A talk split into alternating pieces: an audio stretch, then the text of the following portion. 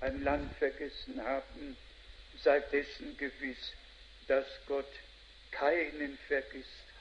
Er weiß, wo wir alle wohnen und wer wir alle sind. Jos minä olen unohtanut mainita jonkun maan, olkaa siitä varmat, että Jumala ei unohda ketään. Hän tietää, missä me kaikki asumme ja keitä me kaikki olemme. On yksinkertaisesti hyvin hienoa, että erityisesti meidän veljemme Kongosta, he ovat sellaisia kuin ei mistään toisesta maasta. He ovat toiminnassa monissa muissa maissa. He yksinkertaisesti ovat matkalla, valmistavat tien ja kantavat Herran sanaa, tai he tekevät erityisvalmistelut kokouksia varten. Erityisesti viimeisessä kokouksessa Kuubassa. Siellä oli sellaista, että minä en todellakaan tiennyt.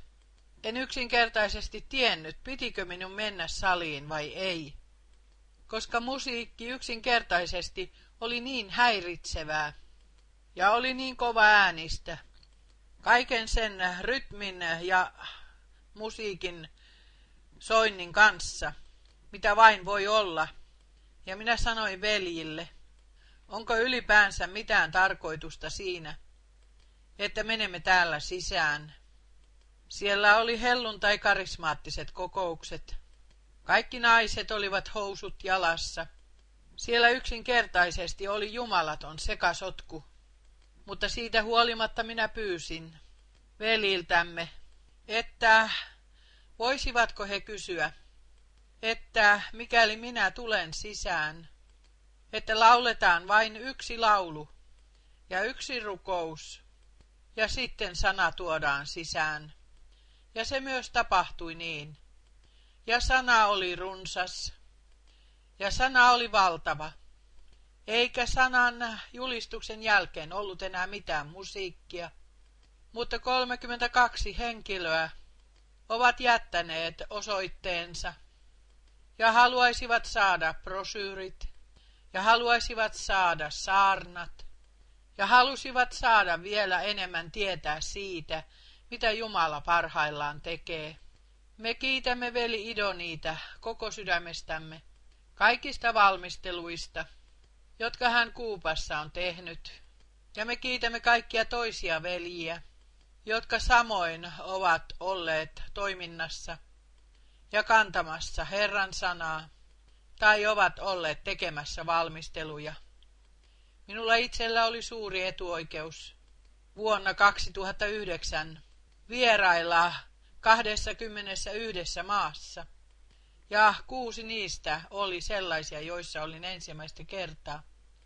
Ja jos me olemme oikein laskeneet, ja on äh, mahdollisuus saada internetistä kaikki minun matkani päivän määrineen ja lentoineen Frankfurtista Bangkokiin, Syyriistä Nairobiin tai minne ikinä koko maailmassa.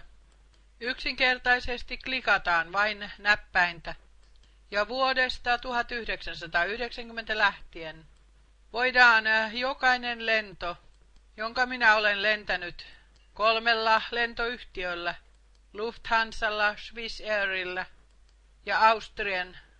Ne voidaan ottaa internetistä ulos ja voidaan, voidaan aivan tarkasti seurata, mihin matka on mennyt, kulkenut ja minä päivänä. Myöskin hyvin hienoa. Siis vuosi 2009. Ja jos vielä huomioidaan toisia lentoyhtiöitä, vuonna 2009 oli suunnilleen noin sata kertaa, kun olen äh, noussut ja jälleen laskeutunut. Ja Jumala on yksinkertaisesti lahjoittanut armon. Sitä ei voida yksinkertaisesti sanoa toisin, sillä aikaero on monesti suuri Viime kaukoidän matkalla yhdeksän tuntia. Lisäaikaa. Viime matkalla Etelä-Amerikkaan. Seitsemän tunnin ajan menetys. Ja sitten tulevat yölennot siihen lisäksi. Ja hyvin nopeasti myös ruumiissa tulee vaikeuksia. Mutta Jumala on yksinkertaisesti yhä uudelleen lahjoittanut uutta voimaa. Ja myöskin siitä me olemme hyvin, hyvin kiitollisia koko sydämestämme. Meillä on, ja tämän me saamme sanoa todistuksena, me olemme kokeneet, kuin ei minään muuna vuonna, että Jumalan sana on suorittanut niin paljon, saanut aikaan niin paljon kuin oli viime vuonna. Näyttää todella olevan, että sana todella puhuttelee ihmisiä ja että paljastaminen on yhteen liitetty julistuksen kanssa. Ja sitten, tiedättekö, mitä minä olen sanonut? Missä on paljastaminen? Siellä ei enää väitellä eikä keskustella. Ja missä vielä väitellään, kiivastellaan, siellä ei ole paljastamista. Siis, olkaat hyvät, ei enää mitään väittelyä, vaan paljastaminen. Ja paljastaminen tulee Jumalalta. Matteuksen 16. luku. Liha ja veri eivät ole tätä sinulle paljastaneet, vaan minun isäni, joka on taivaassa. Ja sitten minulla on eräs toinen asia, jonka haluan kiitollisena sanoa. Meillä on tähän mennessä 79 henkilöä, veljiä, joita me tuemme maailmanlaajuisesti, erityisesti köyhimmissä maissa. Yksi tuli lisäksi siihen, ja viittä on ehdotettu. Toiset saavat 200, toiset 400, toiset 600, jokainen tarpeen mukaan. Ja kuinka paljon veljiä vielä tulee siihen lisäksi, jotka sitten jakavat sovitun. Ja niin me kiitämme teitä ja Herraa. Pääasiallisesti jo monien vuosien ajan, alusta asti, sveitsiläiset ja itävaltalaiset ja saksalaiset ovat kantaneet tukensa, ja viime aikoina on tullut myös veljiä ja sisaria toisista maista. Lisäksi jotka ovat osalliset kuluihin. Minä saan sanoa teille. Tarkkaa summaa en sano teille, mutta kaiken kaikkiaan, mitä on tullut sisään ja on lähtenyt ulos, se on yli miljoona euroa. Ja Jumala on lahjoittanut armon. Hän on yksinkertaisesti lahjoittanut armon yli kaikkien määrien. Tuskin voi kuvitella, Millä tavalla? Herran sana on tunkeutunut todella kaikkiin maihin, aina maan ääriin asti. Ja meidän tehtävämme yksinkertaisesti on siinä, että emme vain kanna sanaa, vaan että sana kannetaan edelleen eri maihin sisään. Ja siten Jumala on myöskin siitä pitänyt huolen, että me voimme auttaa Voimme auttaa, jotta sana voidaan kantaa kaikkiin maihin. Ja viime aikoina me olemme myöskin huolehtineet siitä, että veljet eri maissa voivat saada yhteyden yksinkertaisesti internetin kautta, että heillä on internet ja online, ja he kuulevat mukana, voivat kuulla mukana ja nähdä mukana. Se on yksinkertaisesti hienoa, että Jumala on antanut meille tämän mahdollisuuden täältä käsin 12 kielellä lähettää koko maailmaan. Ja kaikkien tarvitsee painaa vaan vastaavaa nappia. Ja he kuulevat omalla kielellään julistuksen, jonka Jumala lahjoittaa meille tässä paikassa. Minun täytyy yksinkertaisesti sanoa, minulle tämä on yksinkertaisesti kallisarvoista, että en minä vain henkilökohtaisesti.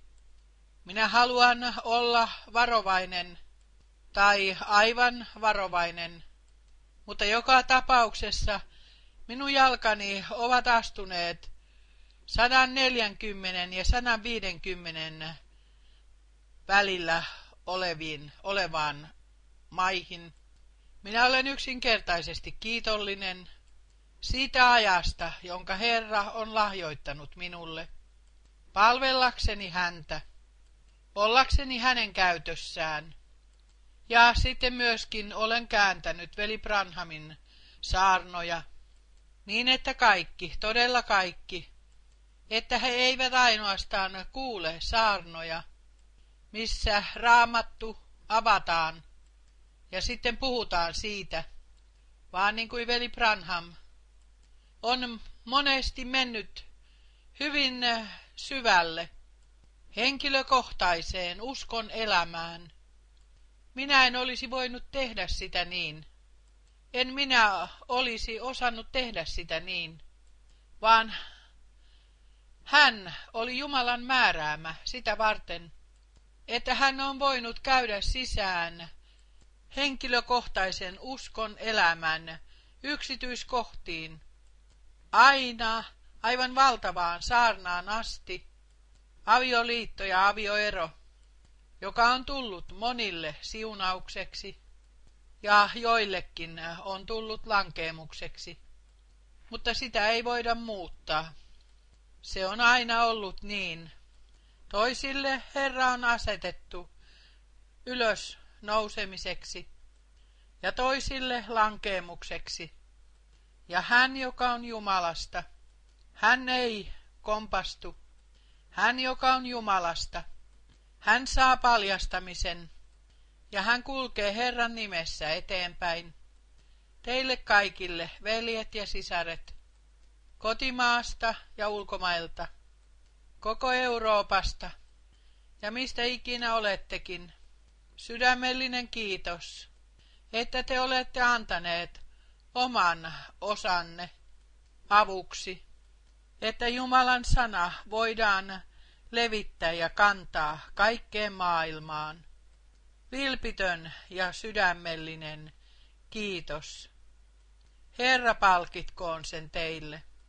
Me tuskin käymme sisään poliittisiin tapahtumiin, siihen mitä nyt Euroopassa ja erityisesti Israelissa on meneillään.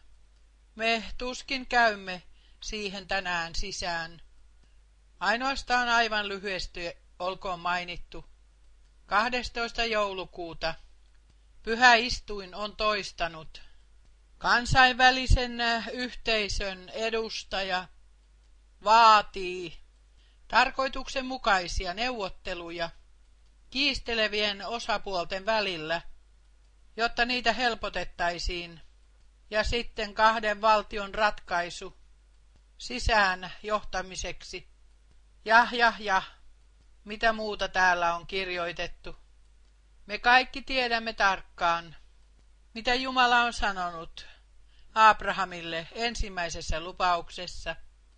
Ensimmäinen Mooseksen kirja 15. luku ja 18.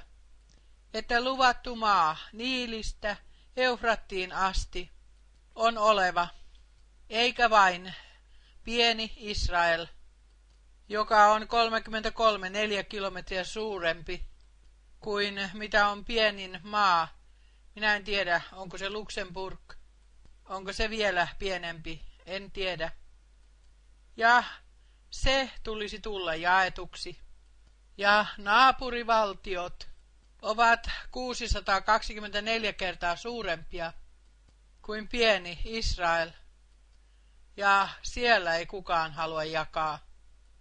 Mutta jotta kaikki ottaa kulkunsa lopun ajassa, se tapahtuu. Ja sitten meillä on se, mikä toisaalta ilahduttaa minua ja toisaalta murehduttaa. Knessetissä Jerusalemissa on sata ihmistä, jotka väittelevät ja kiistelevät, ja kaikilla heillä on raamattu mukanaan. Kaikki, jotka olivat läsnä, heillä oli pyhät kirjoitukset edessään, ja aiheena oli Malakian kolmas luku. Ja 23. Aihe tulevasta Eliasta. Elian täytyy tulla ensin. Täällä hyvin hieno artikkeli keskustelusta ja väittelystä, joka siellä on ollut. Täällä hänen takaisin paluunsa odotus juutalaisuudessa on vielä tänä päivänä elävä. Emme halua käydä tähän lähemmin sisään. Mutta kun meidän Herramme aikanaan puhui juutalaisille, Elia on tullut, ja te ette ole tunteneet häntä. Te ette ole tunnistaneet armollista etsikon aikaanne. Ja sittenhän meillä on lupaus, että Elia tulee, ennen kuin suuri ja peljättävä Herran päivä tulee, ja hän kääntää Jumalan lasten sydämet jälleen isien uskoon takaisin alkuperään. Paljon voitaisiin sanoa kaikista näistä aiheista. Minä olen aikonut tänä päivänä sanoa jotakin kuvatakseni, mitä Jumala on tehnyt. Ja se on Luukkaan evankeliumissa erityisesti painotettu järjestyksessä, asioiden järjestyksestä, niin kuin ne sitten on kirjoitettu ja on tuotu esiin, niin kuin ne alussa tapahtuivat. Ja meille on tärkeää, että meillä on järjestys, että me tiedämme, miten Jumala on toiminut meidän ajassamme, miten järjestys oli ja mitä Jumala todella on tehnyt. Luukkaan ensimmäinen luku. Me emme aio lukea paljon tekstiä, mutta meillä on täällä ensimmäisessä luvussa, ja ehkä meidän täytyy lukea ensimmäinen jae kokonaan. Koska monet ovat ryhtyneet tekemään kertomusta meidän keskuudessamme tosiksi tunnetuista tapahtumista, jotka ovat toteutuneet meidän keskuudessamme, kirjoitusten täyttyminen, raamatullisen profetian täyttyminen ja sitten jää kaksi, sen mukaisesti kuin meille ovat kertoneet ne, jotka alusta asti ovat omin silminne nähneet ja olleet sanan palvelijoita, eivät vain silminnäkiä todistajia, vaan sanan palvelijoita, jotka ovat nähneet sanan täyttymyksessään ja ovat kokeneet mukana. Ja sitten jakeessa kolme. Niin olen minäkin tarkkaan tutkittuani alusta alkaen kaikki, päättänyt kirjoittaa ne järjestyksessään sinulle, korkea-arvoinen Teofilus. Yksinkertaisesti valtavaa, alusta asti oikeassa järjestyksessä, niin kuin asiat ovat ottaneet kulkunsa. Johanneksen kutsumisesta lähtien, täällä se on kirjoitettuna jak- luvussa yksi, jakeesta yksitoista, miten enkeli Gabriel on ilmestynyt Sakariaalle. Minä kysyn teiltä, miten Luukas on voinut kirjoittaa kaiken tämän niin tarkkaan? Vieläpä, että hän seisoi suitsutusalttarin oikealla puolella. Ja hän voi kuulla ja antaa eteenpäin, mitä täällä tässä sanottiin. Vieläpä jakeissa 16 ja 17, viittauksella Johannes Kastajaan.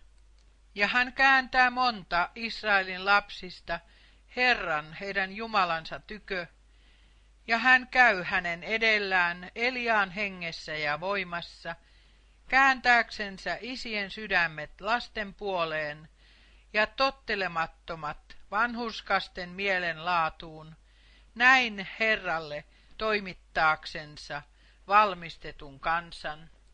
Ja jos me sitten käymme Markuksen ensimmäiseen lukuun, silloin meillä on samankaltainen kuvaus. Ja tämä ilahduttaa minua yli kaikkien määrien.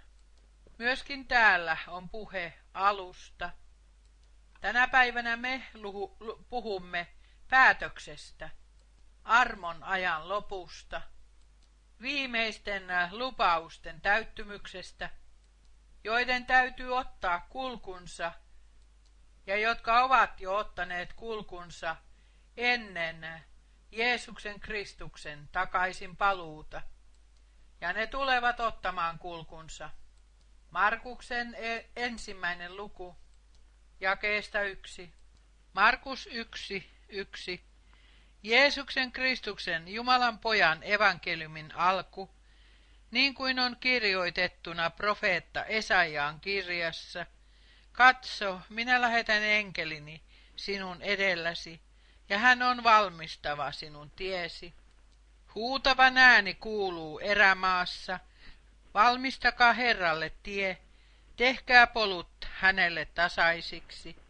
Yksinkertaisesti valtavaa on saanut alkunsa, niin kuin profeetta Jesajassa on kirjoitettu, niin kuin profeetta Malakiassa on kirjoitettu.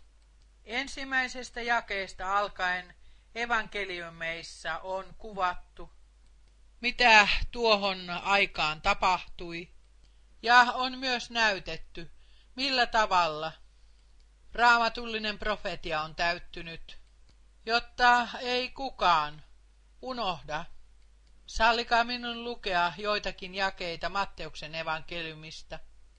Nimittäin ainoastaan se osa, jolla on ilmaisuvoima sisässään. Matteuksen ensimmäinen luku jää 22. Tämä kaikki on tapahtunut, että kävisi toteen, minkä Herra on puhunut profeetan kautta, joka sanoo. Ja aivan samoin me luemme 14 jakeessa ja 15 Matteuksen toisessa luvussa. 14 jakeessa Joosevista ja sitten erityisesti 15 jakeessa. Ja hän oli siellä Herodeksen kuolemaan asti, että kävisi toteen, minkä Herra on puhunut profeetan kautta, joka sanoo, Egyptistä minä kutsuin poikani. Ja 17. Silloin kävi toteen, mikä on puhuttu profeetta Jeremian kautta, joka sanoo, Toteen käyminen, toteen käyminen, ja vielä kerran toteen käyminen, kirjoitusten täyttyminen, yhä uudelleen ja yhä uudelleen. Se voidaan lukea kaikissa luvuissa. Ja Jumalan miehet Uudessa testamentissa ovat asettaneet arvon sille, tuoda todistuksen, että raamatullinen profetia on tuolloin täyttynyt. Jos Jumala asetti meidät tänä päivänä, silloin me emme voi puhua Jumalan ohitse, emmekä voi kulkea sanan ohitse, vaan Herran nimessä näytämme, millä tavalla raamatullinen profetia meidän ajassamme täyttyy. Vielä luvussa neljä, jae neljätoista, että kävisi toteen, mikä on puhuttu profeetta Esaiaan kautta, joka sanoo, aina kirjoitusten täyttyminen, aina Johanneksen 19. lukuun asti, missä viimeiset tapahtumat kuvataan, ja yhä uudelleen me löydämme saman sanan, täyttyminen, kävisi toteen. Johanneksen 19. luku. Täältä voidaan lukea esimerkiksi jää 28. Sen jälkeen, kun Jeesus tiesi, että kaikki jo oli täytetty, sanoi hän, että kirjoitus kokonaan kävisi toteen, minun on jano. Jotta kirjoitus kävisi kokonaan toteen, aina viimeisimpään asti, jotta kirjoitus kävisi kokonaan toteen. Myöskin meidän ajassamme se tulee tapahtumaan. Johdannossa on myös kaikunut lävitse myöhäissateesta. Sallikaa minun lukea molemmat paikat. Toinen paikka on Sakariaan kymmenennestä luvusta. Sakariaan kymmenes luku. Ja täällä se on heti ensimmäinen jae. Rukoilkaa Herralta sadetta, kevätsateen, myöhäissateen aikana. Herra tekee ukkospilvet ja antaa heille sadekuurot, antaa kasvit joka miehen pellolle. Jaakobin kirjeen viides luku, jakeesta seitsemän. Niin, olkaa kärsivällisiä, veljet, Herran tulemukseen asti. Katso, peltomies odottaa maan kallista hedelmää, kärsivällisesti sitä vartoen, kunnes saa syksyisen sateen ja keväisen. Nyt meitä kaikkia puhutellaan, jotta meidät varustetaan kärsivällisyydellä, ja kahdeksan. Olkaa tekin kärsivällisiä, vahvistakaa sydämenne, sillä Herran tulemus on lähellä. Ja nyt minulle sanotaan, kaksi tuhatta vuotta on kulunut, ja tuohon aikaan Jeesuksen opes, apostoli, opetuslapsi, apostoli Jaakob on kirjoittanut, Olkaa kärsivällisiä, sillä Herran tulemus on lähellä. Tässä on se valtava.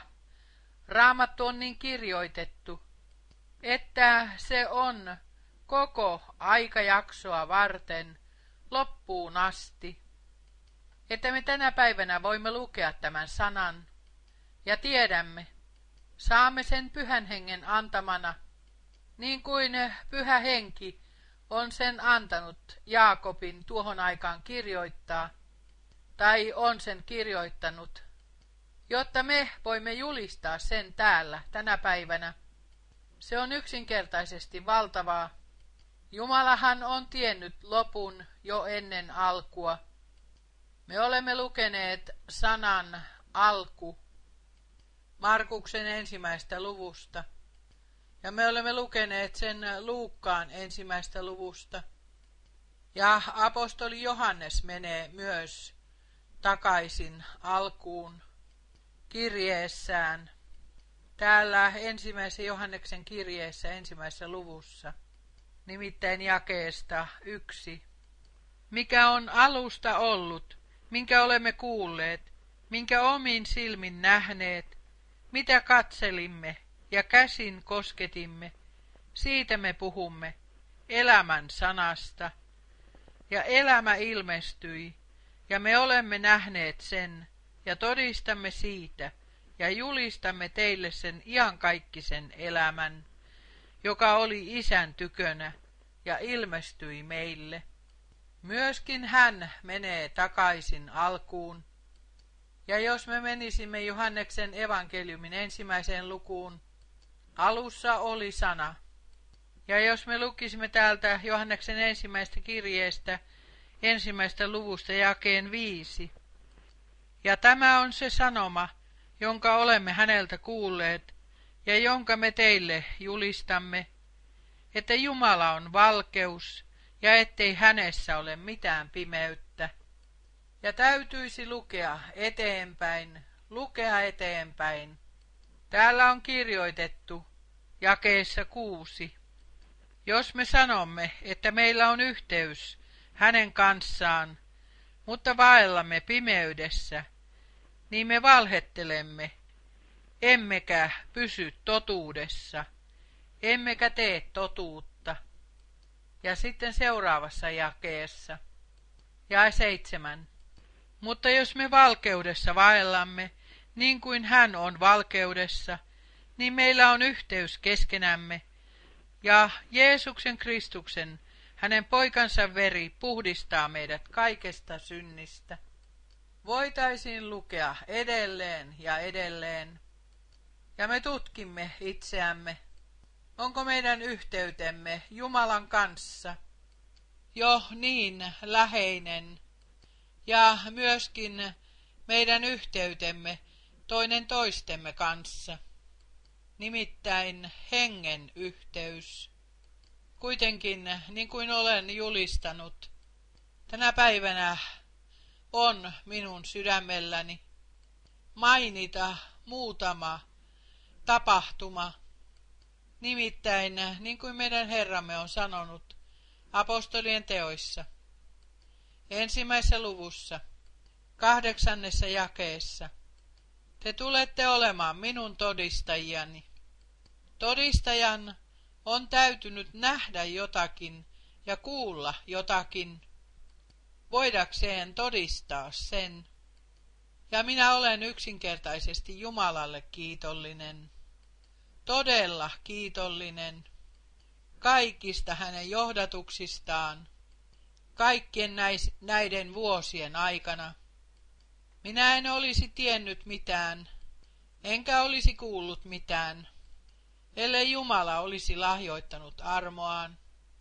Jo vuonna 1955 tulin perehdytetyksi sen, siihen palvelustehtävään, jonka hän oli luvannut ja jonka hän sitten myös on lahjoittanut.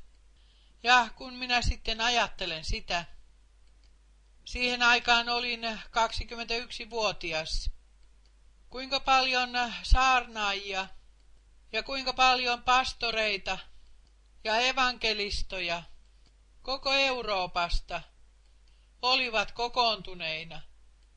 Ja siellä istui joku, ehkä kolmannessa rivissä, ja odotti, mitä on tuleva. Ja nähkääpä, se tuli. Eikä se vain tullut, eikä se mennyt vasemmalta tai oikealta minun ohitseni. Se tuli minun sydämeeni ja minä tiesin, ensimmäistä illasta lähtien, ensimmäistä kokouksesta lähtien, kukaan ei voi tehdä sitä, mitä täällä tapahtuu, ellei Jumala ole hänen kanssaan.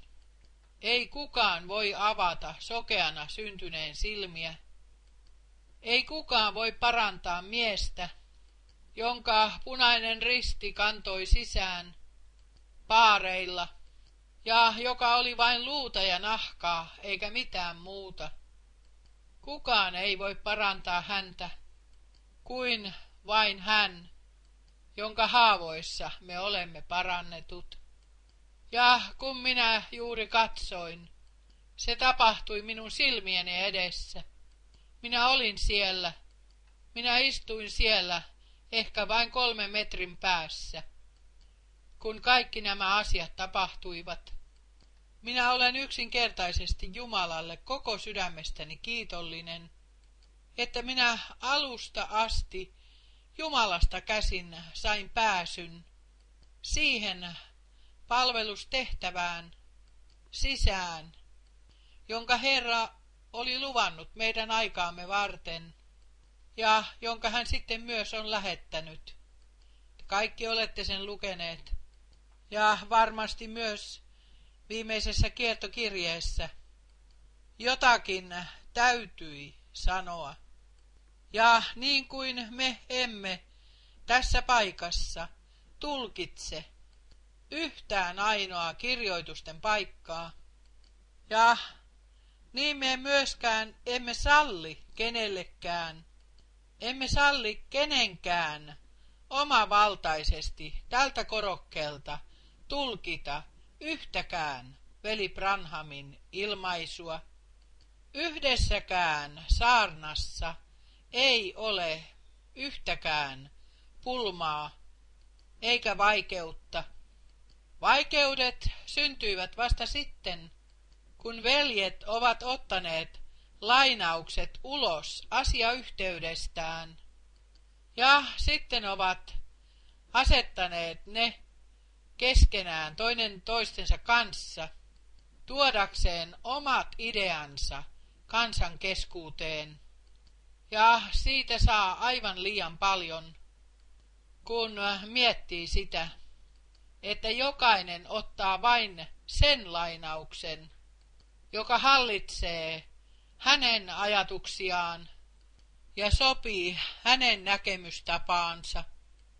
Ja toiset ottavat sitten sen ja sen lainauksen.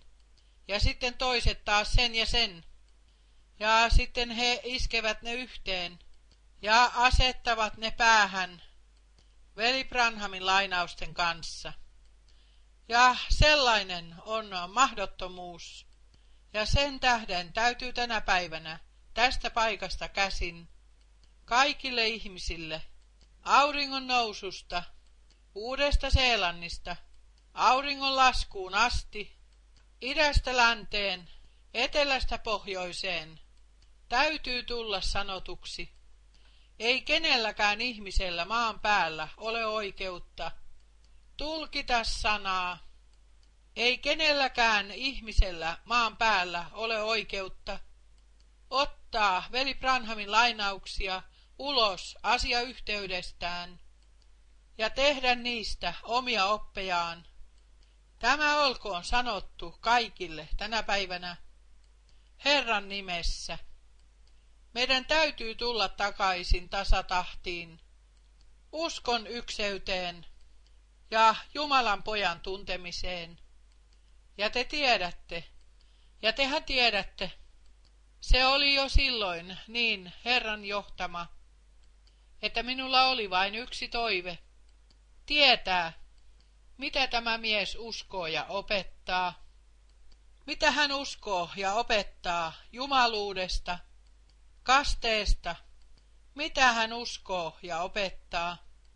Ja sitten tuli, sitten tuli se hieno konferenssi Dallasissa, Teksasissa, ja se kaunis päivä, 11. kesäkuuta 1958, kun minun täytyi mennä veli Branhamin luokse kolmen ensimmäisen päivän jälkeen. Ja minun täytyi kysyä, mitä sinä uskot, mitä sinä opetat, mistä, mistä on kyse. Minä näen eron sinun palvelustehtäväsi ja kaikkien toisten evankelistojen palvelustehtävien välillä.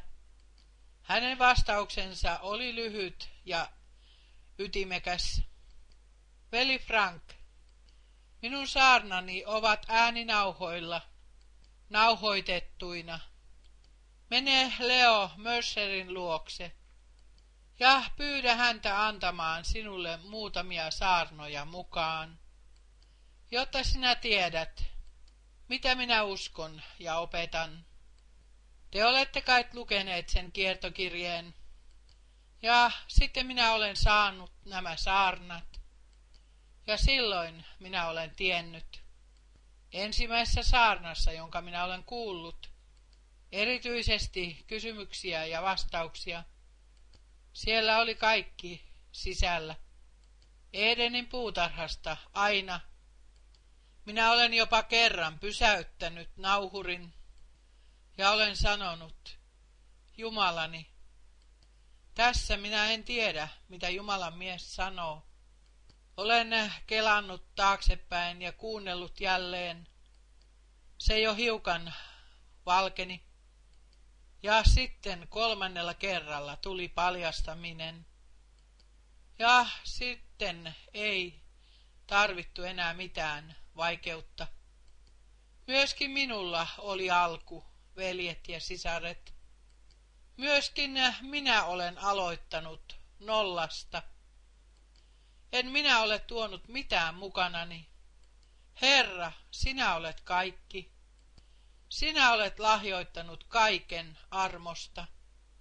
Mutta sen, minkä Herra on lahjoittanut, me yksinkertaisesti annamme eteenpäin.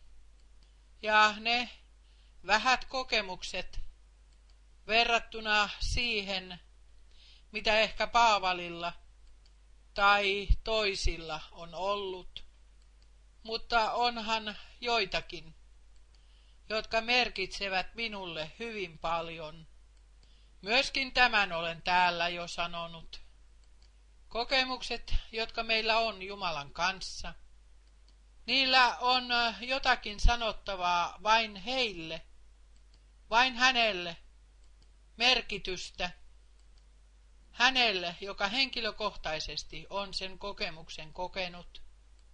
Esimerkiksi pelastuminen, parantuminen, mitä ikinä me henkilökohtaisesti koemmekin, sillä on erityinen merkitys meitä itseämme varten. Sallikaa minun lukea nyt apostoli Paavalin kutsumis, kutsumisesta, jotta te näette, miten Herra voi johtaa asiat, voi johtaa asiat. Täällä apostolien tekojen luvussa 22 meillä on täällä jakeesta kuusi lähtien kuvaus siitä, mitä tapahtui matkalla Damaskoon. Minulle apostolien tekojen 22. luvun jakeen kuusi kolmella ensimmäisellä sanalla on suuri merkitys. Siellä se tapahtui. Hän tiesi tarkkaan, milloin ja missä ja mitä tapahtui. Millä minulle tässä kokemuksessa on erityinen merkitys, on seuraava. Että Herra on antanut kutsumisessa ja on sanonut sen, mene Damaskoon, siellä sinulle sanotaan, mitä sinun tehtävääsi kuuluu.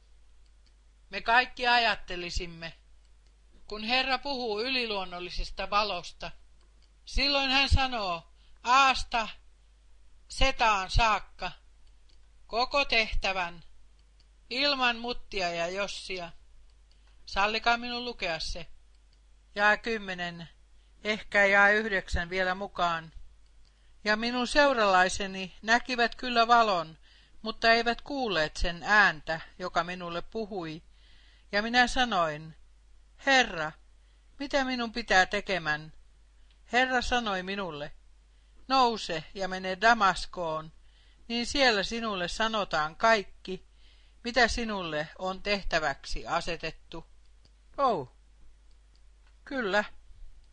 Näin Herra tekee. Hän antaa kutsumisen.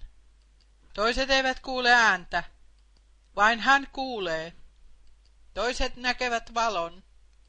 Ja mene Damaskoon. Siellä sinulle sanotaan, mikä sinulle on annettu tehtäväksi, mikä sinun on määrätty tehtäväksi. Se sanotaan sinulle siellä. Oliko Jumalalle tämä tarpeen? Täytyi olla todistajia, kutsumisen todistajia, että ei mies vain yksinkertaisesti astu esiin ja sano, tässä minä olen, Herra on puhunut, vaan mene Damaskoon. Ja nyt tässä on kirjoitettu, jakeesta yksitoista. Ja kun minä sen valon kirkkaudesta tulin näkemättömäksi, taluttivat seuralaiseni minua kädestä, ja niin minä tulin Damaskoon. Ja sitten se tulee, jakeesta kaksitoista. Ja eräs mies, hurskas lain mukaan, nimeltä Ananias, josta kaikki siellä asuvat juutalaiset todistivat hyvää, tuli minun tyköni, astui eteeni ja sanoi minulle, Saul, veljeni, saan näkösi jälleen. Ja sillä hetkellä minä sain näköni ja katsoin häneen. Ja sitten, niin hän sanoi, meidän isiemme Jumala on valinnut sinut tuntemaan hänen tahtonsa ja näkemään vanhurskaan ja kuulemaan hänen suunsa äänen, sillä sinä olet oleva hänen todistajansa kaikkien ihmisten edessä, sen todistaja, mitä olet nähnyt ja kuullut, ja vielä jae 16. Ja nyt, mitä viivyttelet? Nouse, huuda avuksi hänen nimeänsä, ja anna kastaa itsesi, ja pestä pois syntisi. Jumala on sen näin johtanut ja halunnut, että on todistajia, että ei vain mies astu esiin ja sano, siellä se tapahtui, vaan että oli todistajia, jotka olivat osalliset tähän kutsumiseen. Siellä sinulle sanotaan, mitä sinulle on määrätty tehtäväksi. Sallikaa, kun vielä hetken Vielä kerran mainitsen tämän. Me olemme myös täällä sitä vähän aikaa sitten valaisseet hiukan. 24. joulukuuta 1965, kun kukaan meistä ei tiennyt, mitä veli Branhamin kanssa oli tapahtunut 18. joulukuuta. Minä näin veli Branhamin täydessä puvussa, täydessä vaatetetuksessa, puku päällä, pilven päällä, eteenpäin kumartuneena, mennen ylös taivaaseen. Ja minä kysyin itseltäni, mitä tämä merkitsee? Minähän en tiennyt mitään onnettomuudesta. Ja sitten tuli 31. joulukuuta 1965. Valtavin kokous, mitä me milloinkaan olemme kokeneet, jolloin Herran enkeli tuli huoneeseen, kultaisen astian kanssa, joka oli niin kuin malja, ottaakseen siihen pyhien rukoukset, jolloin tuli seitsemän profetiaa neljältä eri henkilöltä, ja muun muassa sanottiin, palvelijani, minä olen asettanut miekkani sinun käteesi.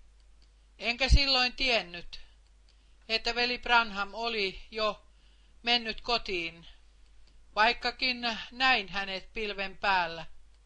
Minä olen sisäisesti sen torjunut, ja olen itsekseni ajatellut, ei, miekka on veli Branhamin kädessä, eikä minun kädessäni. Ja sitten tuli kuudes tammikuuta, ja tuli tieto veli Armbrusterin kautta, että veli Branham oli mennyt kotiin. Silloin minä tiesin, mitä minun oli sillä aloitettava, ja silloin täytyy lyhyesti mainita, että myös hautajaiset olen kokenut mukana. Se oli surullisin päivä koko minun elämän historiassani.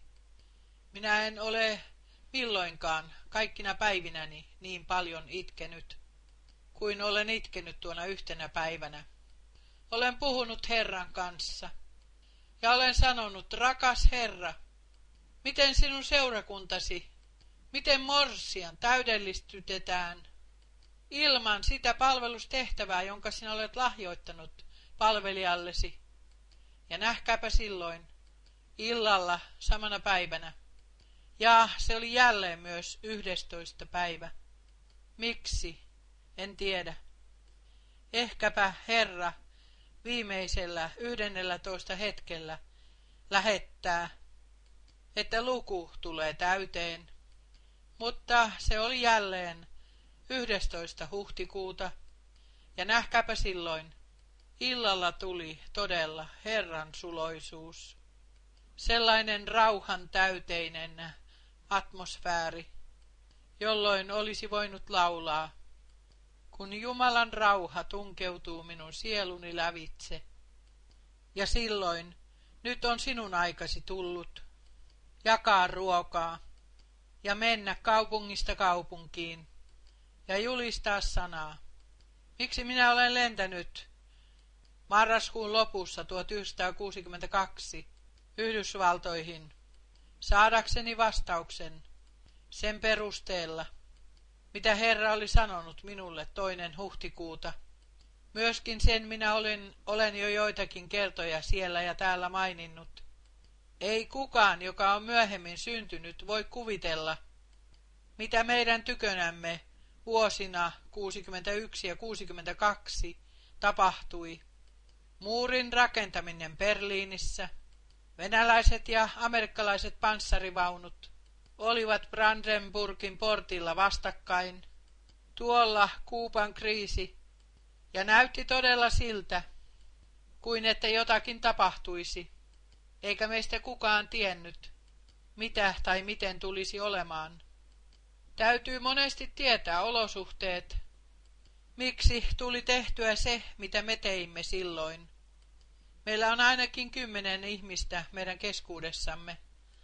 Kun Herra todella mainitsi elintarvikkeet nimeltään, jotka tuli tulla varastoiduiksi, koska nälänhätä tulisi.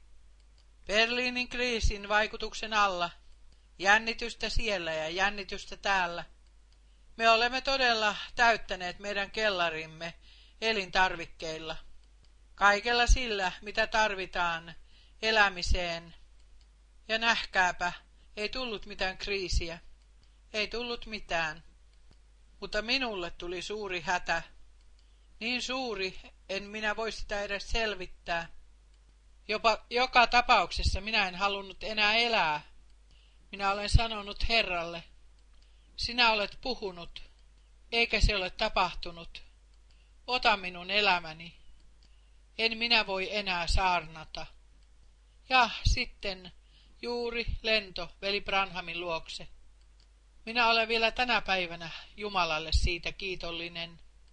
Ja kun minä sitten pöydän ääressä, meitä istui neljä pöydän ääressä, ja kun hän oli kertonut kokouksista Karlsruessas ja Zyrihissä, minä menetin kärsivällisyyteni.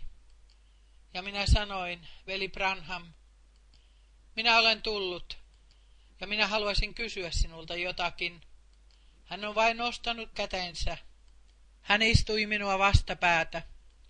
Ja hän sanoi, veli Frank, saanko sanoa sinulle, mitä Herra on puhunut sinulle?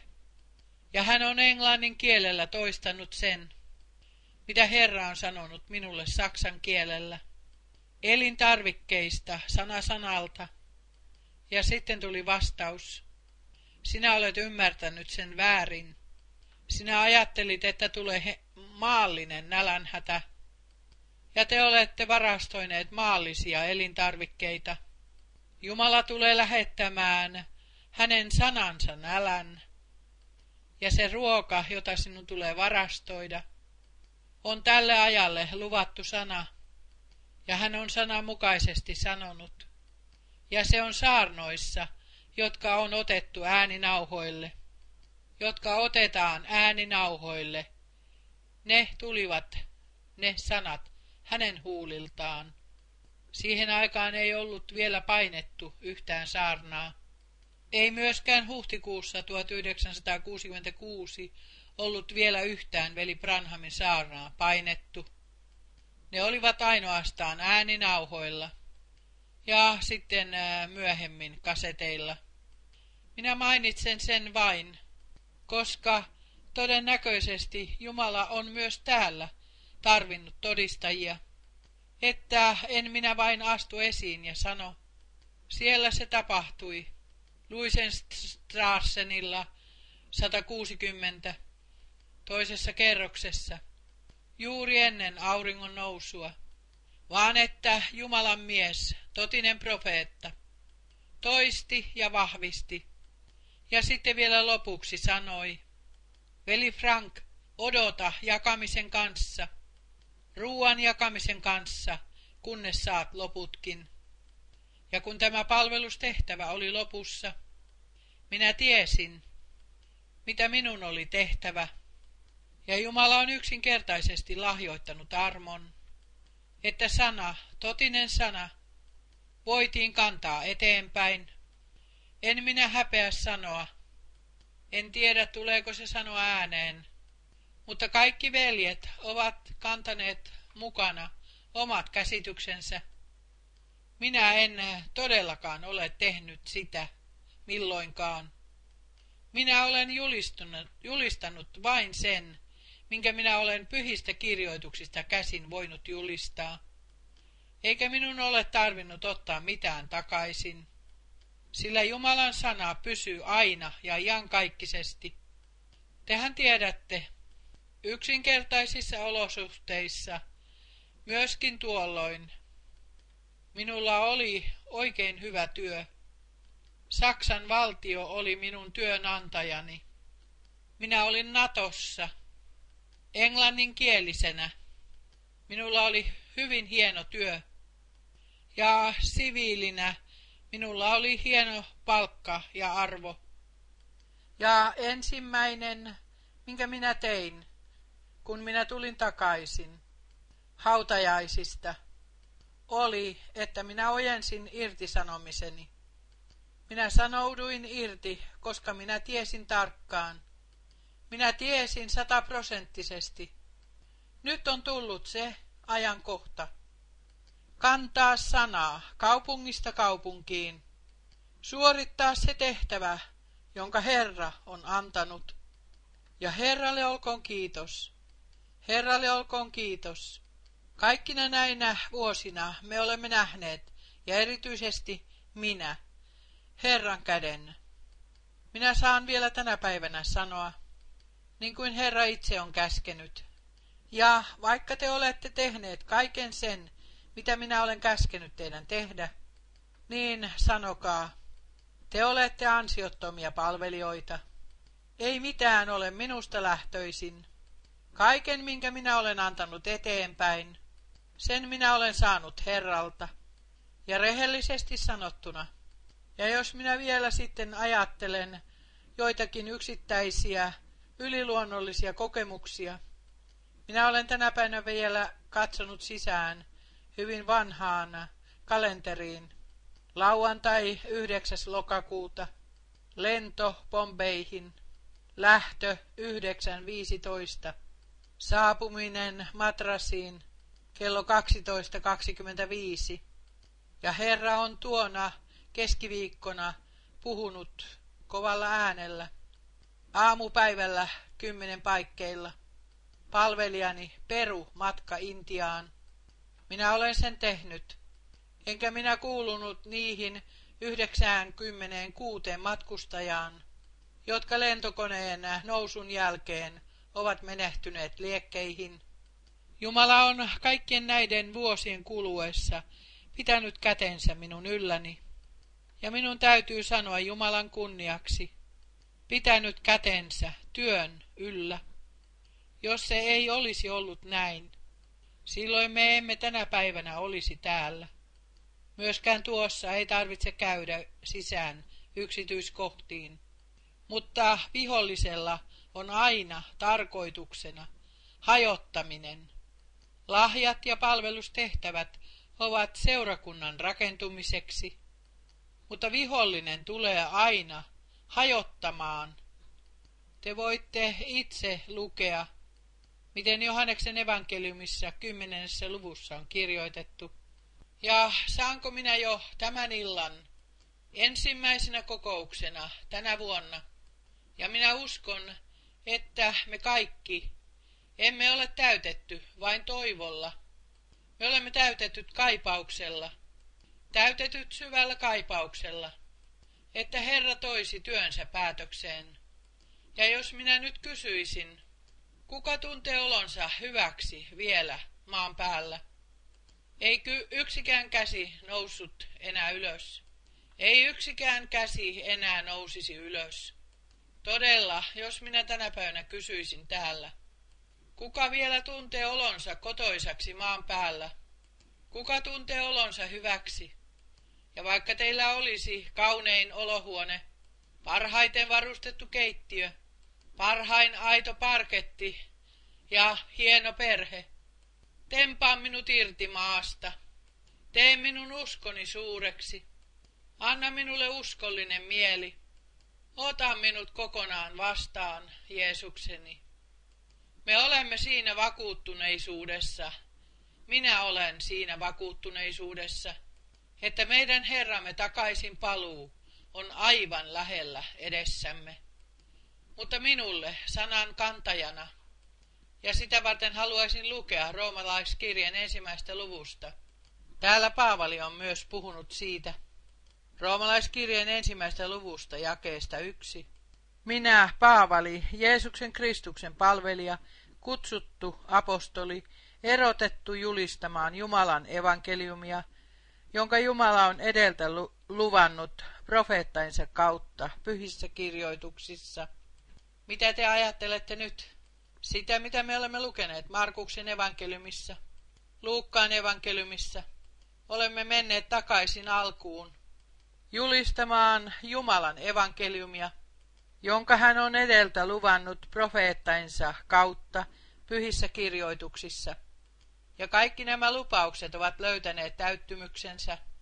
Eikö nyt myös pidä löytää täyttymyksensä se lupaus, että Jumalan valtakunnan evankeliumi saarnataan nyt kaikille kansoille todistukseksi. Sitten tulee loppu. Eikö nyt pidä täyttyä, että iankaikkisesti pätevä evankeliumi saarnataan kaikille kansoille ja kielille? Jumala valvoo sanaansa.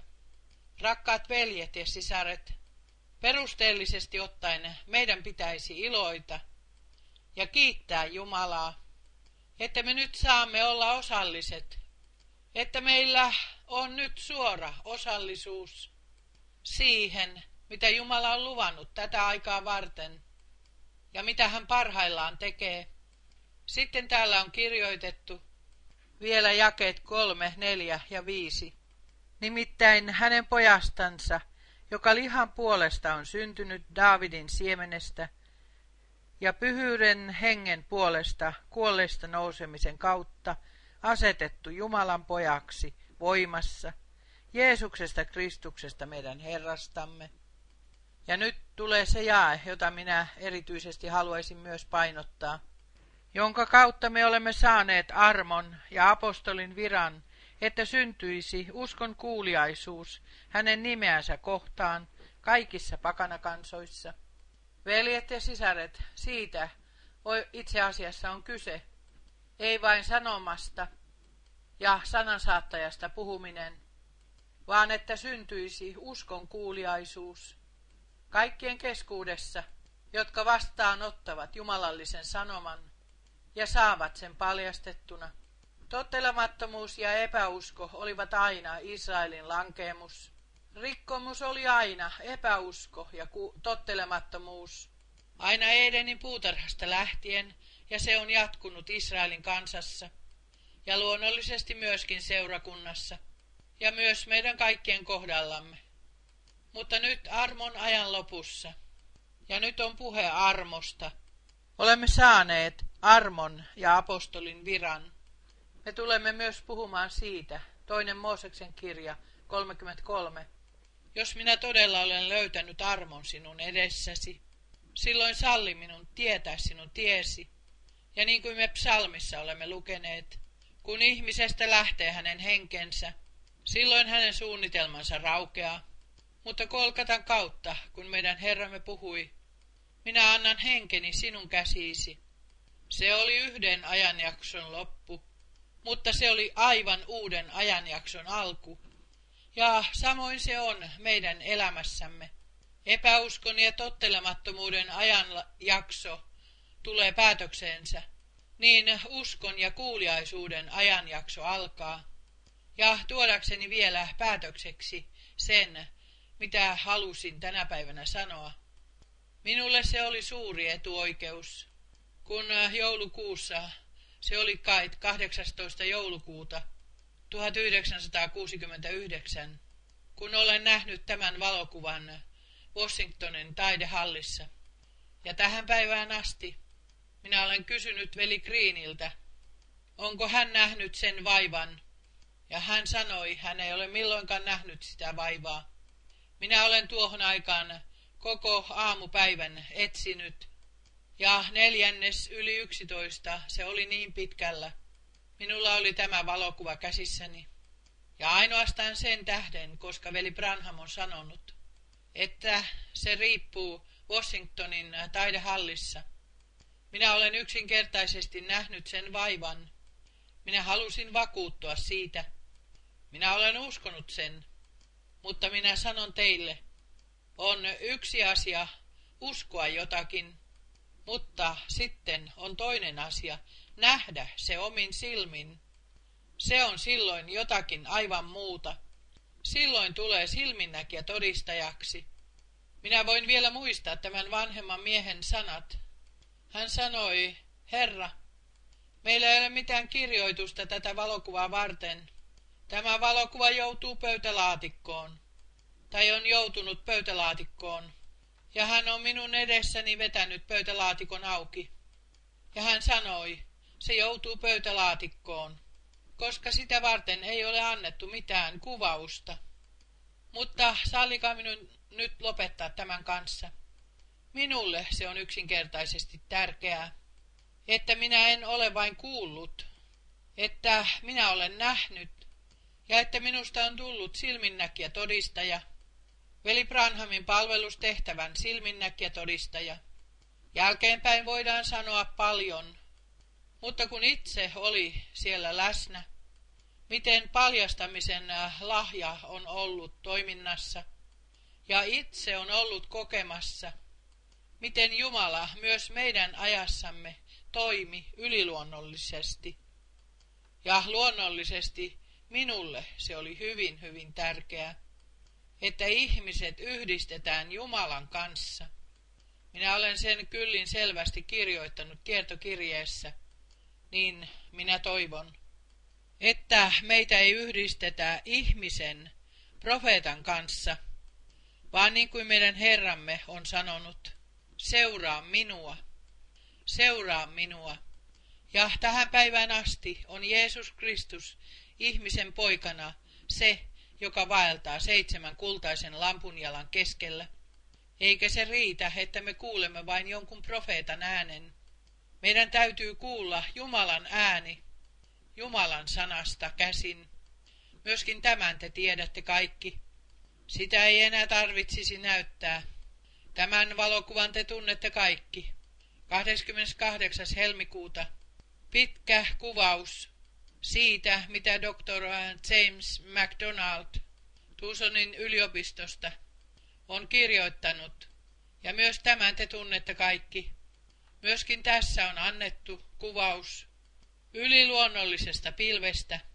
Ja sitten se on tässä maailmanlaajuisesti tunnetussa aikakausilehdessä kirjoitettu. Korkealla oleva pilvi, salaperäinen ympyrä. Ja sitten tulee kuvaus 28. helmikuuta. Ja sitten yksityiskohdat on kuvattu. Ja kun sitten ajattelee sitä, veli Branham sai ohjeen mennä sinne vuoristoon ja siellä se tapahtui. Hän on aikaisemmin nähnyt näyssä, ja asiayhteys on seitsemän sinetin avaaminen. Ja siten meillä yksinkertaisesti on pääsy Jumalan yliluonnollisen toiminnan kautta, jonka meidän ajassamme me olemme saaneet. Myöskin tuossa veli Branham olisi voinut sanoa paljon. Myöskin tuossa hän olisi voinut sanoa paljon. Mutta sitten kun tämä valokuva Washingtonissa tutkittiin, tohtori George C. Lessi tutki sen, ja kun hän on antanut kuvauksensa, että ei ole tapahtunut mitään parantelua eikä kaksoisvalotusta, ja että valo oli siellä, muutoin kamera ei olisi voinut kuvata sitä. Ja aivan sama on nyt tässä, mikä on kuvattuna Times aikakausilehdessä ja Life aikakausilehdessä. Ellei meillä olisi näitä kuvauksia, niin ihmiset voisivat sanoa, hetkinen, tuo mies hän voi kertoa paljon. Se mies ei ole kertonut paljon, mutta Jumala on tehnyt paljon. Jumala on tehnyt paljon, ja että meillä on nämä todistukset. Se oli tuohon aikaan aivan suoraan minun sydämelläni. Minä tarvitsin näitä todistuksia, näitä todisteita, ei vain sanoja.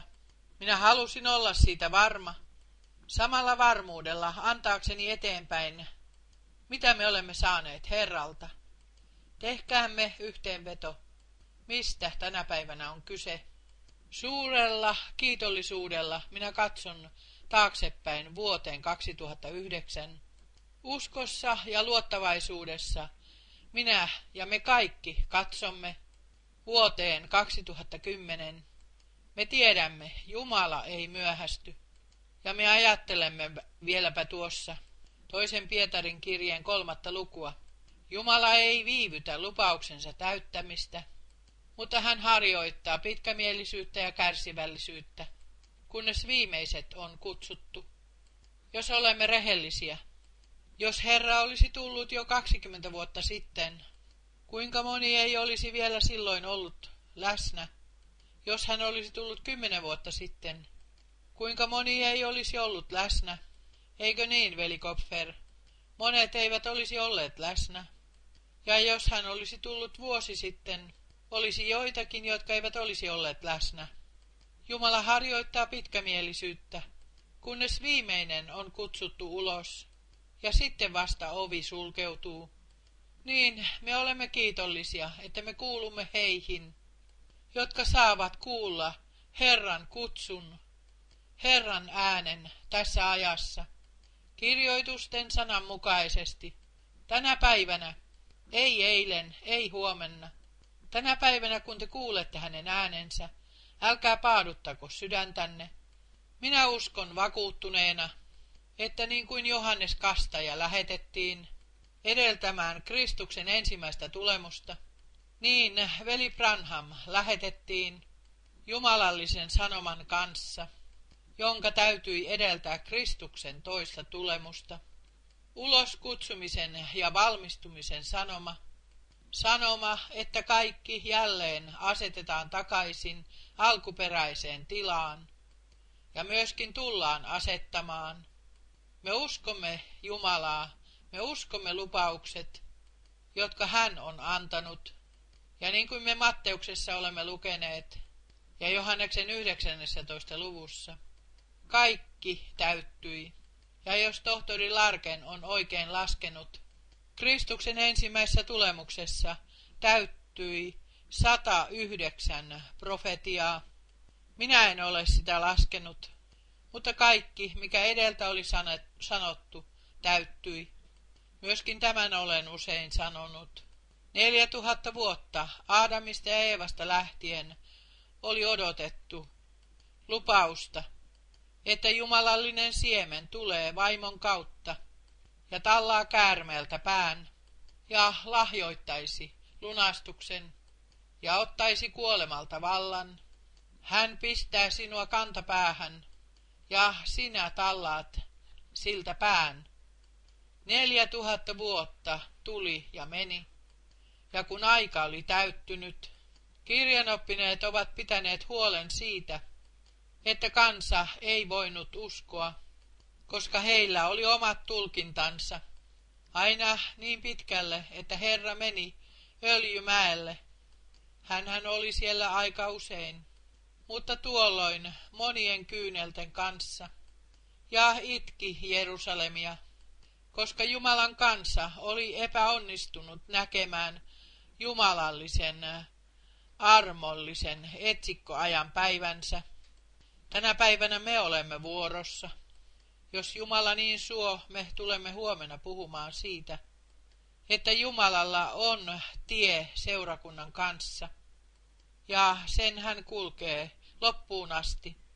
Me olemme täällä kokoontuneina hänen nimessään, ja minä tarkoitan, että meidän tulisi tänä päivänä aivan erityisesti kiittää Herraa, kiittää etuoikeudesta, että huolimatta kaikista muista äänistä, ja niitä on kylliksi, ja jos olemme rehellisiä, ilman että tuomitsemme, ja kaikki luulevat olevansa oikeassa, jokainen evankelista, jokainen kirkko, jokainen vapaa kirkko, myöskin 350 kirkkokuntaa, jotka nyt ovat yhdistyneinä kirkkojen maailman neuvostossa, ja kaikki menevät Rooman suuntaan.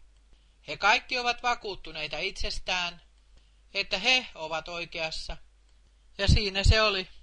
Ja jos me sitten menemme karismaattisuudesta karismaattisuuteen, tai karismaatikosta toiseen, ja kun sitten lukee profetiat, joita he kaikki antavat, se on yksinkertaisesti vain enää petosta, eikä mitään muuta.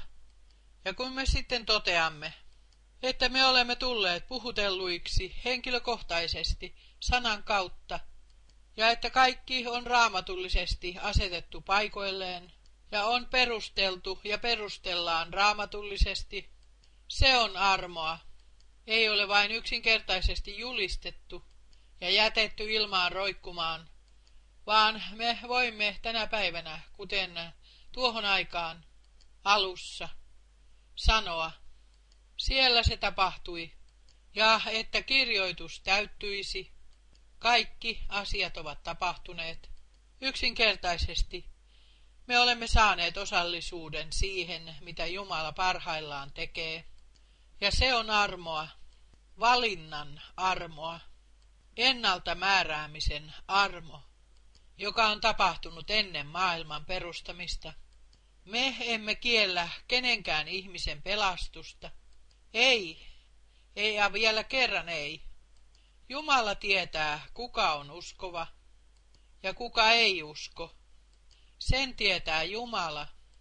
Ei meidän tarvitse sitä tuomita, arvostella. Mutta yhden me vielä myös tiedämme. Ilmestyskirja 2 ja 3 sanovat, kenellä on korva kuulla, hän kuulkoon, mitä henki sanoo seurakunnille. Myöskin sen me tiedämme.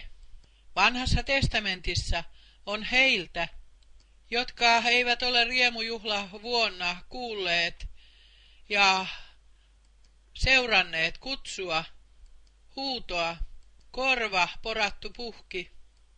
Ja siinä se oli. Heidän täytyi ikuisesti pysyä siellä, missä he olivat. Ja myöskin, kun pasuna soi, ja kun Jumalan sana, sanoma annetaan, kun äh, riemujuhla vuosi julistetaan, silloin täytyy uskoa, täytyy sisäisesti kulkea mukana, muutoin korva puhkaistaan, eikä se hetki tule enää milloinkaan uudestaan, ei milloinkaan uudestaan. Meille jää todella vain yksi ainoa enää jäljelle, ilman että asetamme itseämme tuomariksi, tai että toimitse, tuomitsemme toisia. Yksinkertaisesti olkaamme kiitollisia. Kiitollisia, että Herra on ottanut meidät vastaan, että olemme kuulleet hänen kutsunsa, saimme kokea kääntymisen ja olemme saaneet uuden elämän armosta lahjoitettuna. Ja tänä päivänä ensimmäisessä kokouksessa minulla on erityinen toive, että kaikki, jotka eivät vielä ole täysin vakuuttuneita, joilla on vielä jokin epäilys pelastuksessaan, pelastumisessaan, anteeksi antamuksessaan, anteeksi saamisessaan, sovituksessa Jumalan kanssa, että te otatte sen vastaan, otatte sen Jumalan lahjana vastaan, sillä Jumala oli Kristuksessa. Karitsan veri on vuotanut, sovitus on tapahtunut. Ottakaa se vastaan, ottakaa se vastaan, meidän Jumalamme armolahjana. Ja sitten kaikki, jotka tulevat Herran tykö parantumisen takia, parantamisen takia. Minä en tiedä, olemmeko jo niin pitkällä, että luomisihmeitä tapahtuu. Se täytyy jättää Jumalalle. Me odotamme sitä. Minä odotan sitä. Minä en tiedä milloin se tapahtuu, mutta se tapahtuu. Se tapahtuu. Veli Branham on sen nähnyt. Hän on nähnyt, miten ihmisiä tuli sisään yksikätisinä, ja he ovat lähteneet kaksikätisinä ulos. Hän on nähnyt, miten perivaltavat asiat ovat tapahtuneet, niin että ihmisten henki on salpaantunut. Siellä oli eräs reporteri. Veli Branham näki hänet näyssä. Ja eräs reporteri halusi kysyä, miten se on tapahtunut.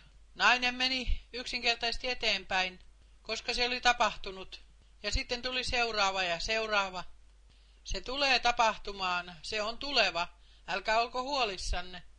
Jumala ei jää yhtäkään vastausta meille velkaa, mutta sen aika jätetään hänelle. Siis tänä päivänä kiitos Jumalan palvelus. Kiitos Jumalan palvelus. Jumalan uskollisuudesta. Kiitos Jumalan palvelus, että hän on lahjoittanut meille suuren etuoikeuden. Minulle silminnäkijä todistajana, ollen siellä läsnä, nähden ja kuullen, ja minä voin täydellä varmuudella kantaa jumalallista sanomaa, ilman mitään siihen lisäämistä tai poisottamista. Kaikki raamatullisesti paikoilleen asetettuna, kaikki apostolien ja profeettojen perustukselle asetettuna, niin kuin on kirjoitettu. Se on meidän uskomme. Usko, niin kuin kirjoitukset sen sanovat. Ja myöskin tuossa virtaavat elävän veden virrat. Olkaat hyvät, odottakaamme Herralta. Ensimmäistä kokouksesta lähtien, miten ikinä se sitten meneekin eteenpäin, että Jumala paljastaa itsensä yliluonnollisella tavalla meidän keskuudessamme, että hän vahvistaa sanansa, pelastamisen, parantamisen, paljastamisen kautta, miten ikinä se sitten onkin, ja miten ikinä se sitten tapahtuukin, että Herra pääsee oikeutensa meidän keskuudessamme, meidän elämässämme, ja että me hengellisesti pääsemme oikeuteemme. Kuinka moni uskoo jumalallisen sanoman? Kaikki, kaikki. Amen. Nouskaamme ylös. Me laulamme kuoron, usko se vaan, usko se vaan. Sitten me ensimmäiseksi tulemme rukoilemaan kaikkien puolesta, joilla on hätää, esirukouksia, jotka tuomme Herralle.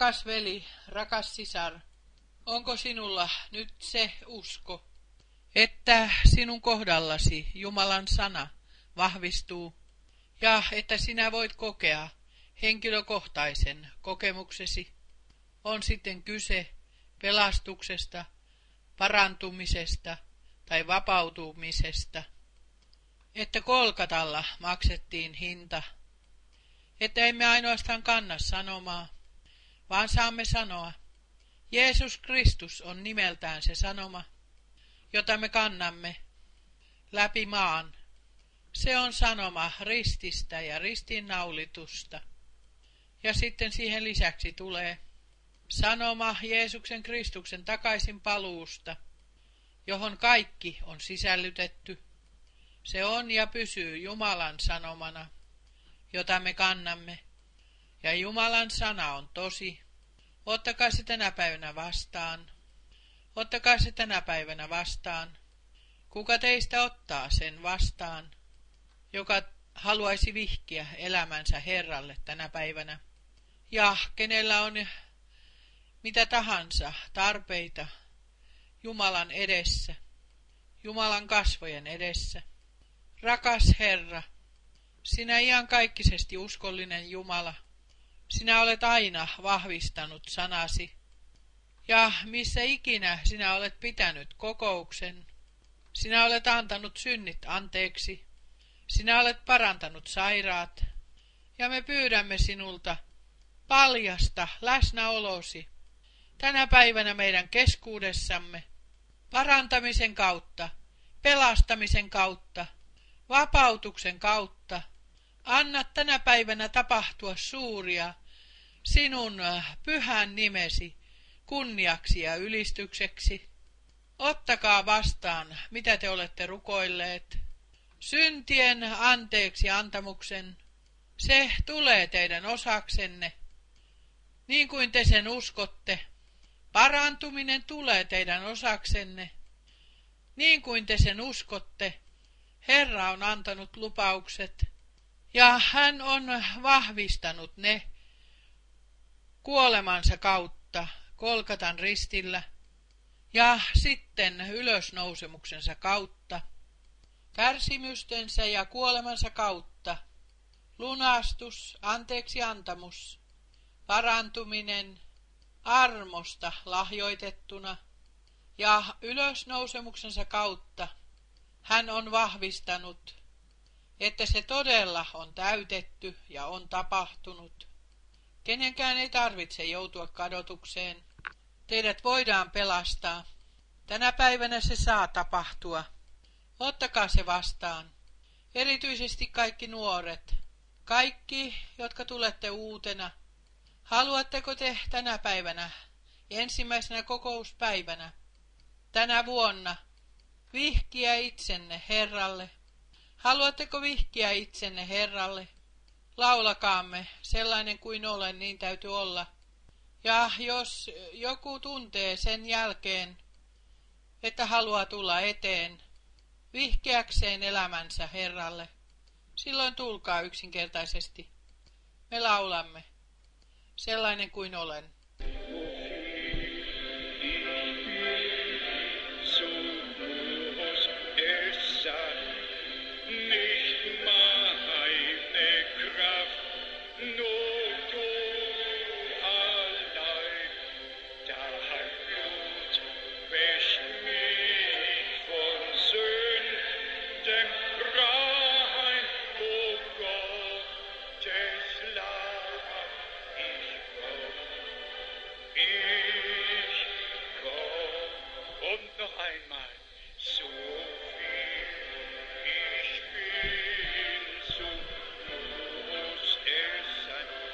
kommen möchte, komme.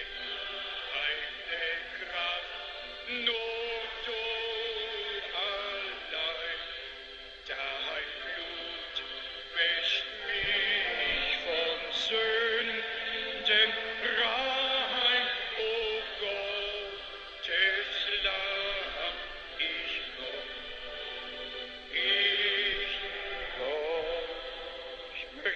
Haluaisin vielä kerran nuoria kehoittaa. Tulkaa, vihkikää elämänne Herralle, ja silloin tästä tulee teidän elämänne kaunein päivä. Laulakaamme vielä kerran. Sellainen kuin olen, niin täytyy olla.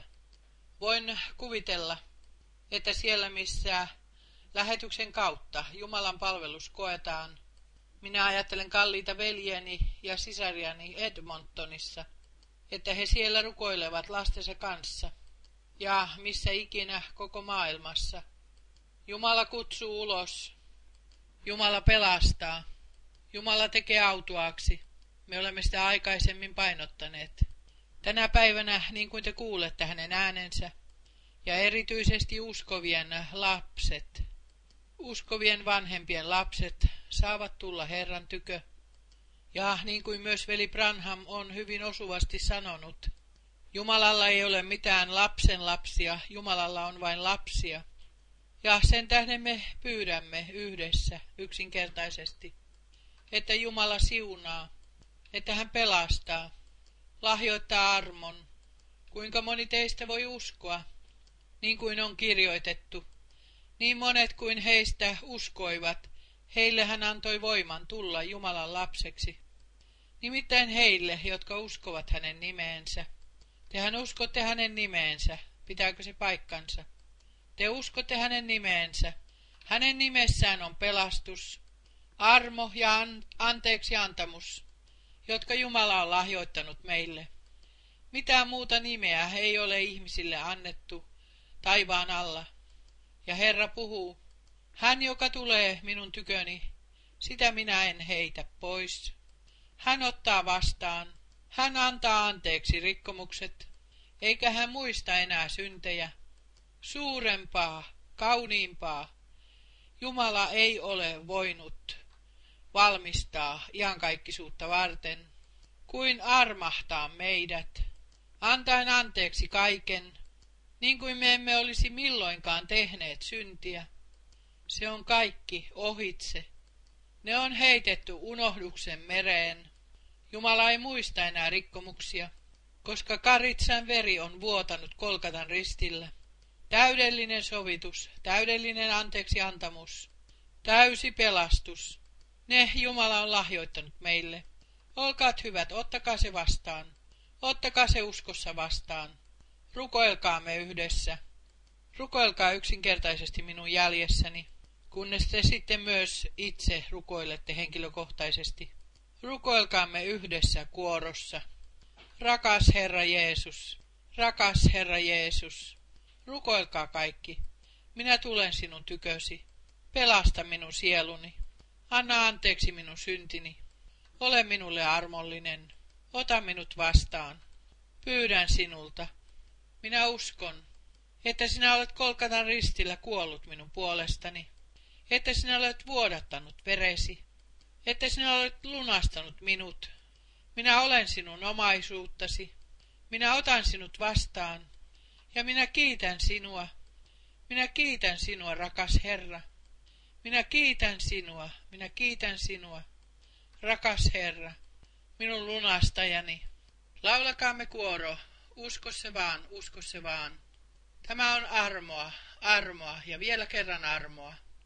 Rakas Herra, minä kiitän sinua koko sydämestäni, että sinä olet tehnyt tänä iltana suuria.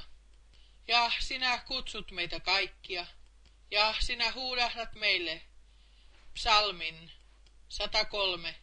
Hän, joka antaa anteeksi kaikki sinun syntisi, ja parantaa kaikki sinun rikkomuksesi, ja pelastaa sinun elämäsi kadotukselta, ja kruunaa sinut armolla ja laupeudella. Sinä huurahdat meille kaikille, mitä Jesaja 53 on kirjoitettu. Ja rakas Herra, minä pyydän sinulta, että nyt jokainen veli ja jokainen sisar ottaa sen itselleen henkilökohtaisesti vastaan, että me kaikki olemme vedetyt mukaan, että emme vain kiitä tai rukoile, joka antaa anteeksi sinulle kaikki sinun rikkomuksesi, vaan joka antaa minulle kaikki minun syntini anteeksi, joka minun elämäni lunastaa kadotukselta, joka minut kruunaa armolla ja laupeudella. Tänä päivänä se tapahtuu sinun kanssasi. Tänä päivänä se tapahtuu minun kanssani. Tänä päivänä se tapahtuu meidän kanssamme. Ja sen tähden me yksinkertaisesti kiitämme Herraa. Häntä, hänen suuresta armostaan. Lunastaja kuoli minun puolestani. Hän on vuodattanut verensä minun takiani. Kaikki tapahtui minun takiani, ja kaikki tapahtui sinun takiasi, jokaisen puolesta. Niin me laulamme ja tuomme Herralle kunnian. Oi, se on Jeesus. Oi, se on Jeesus. Ich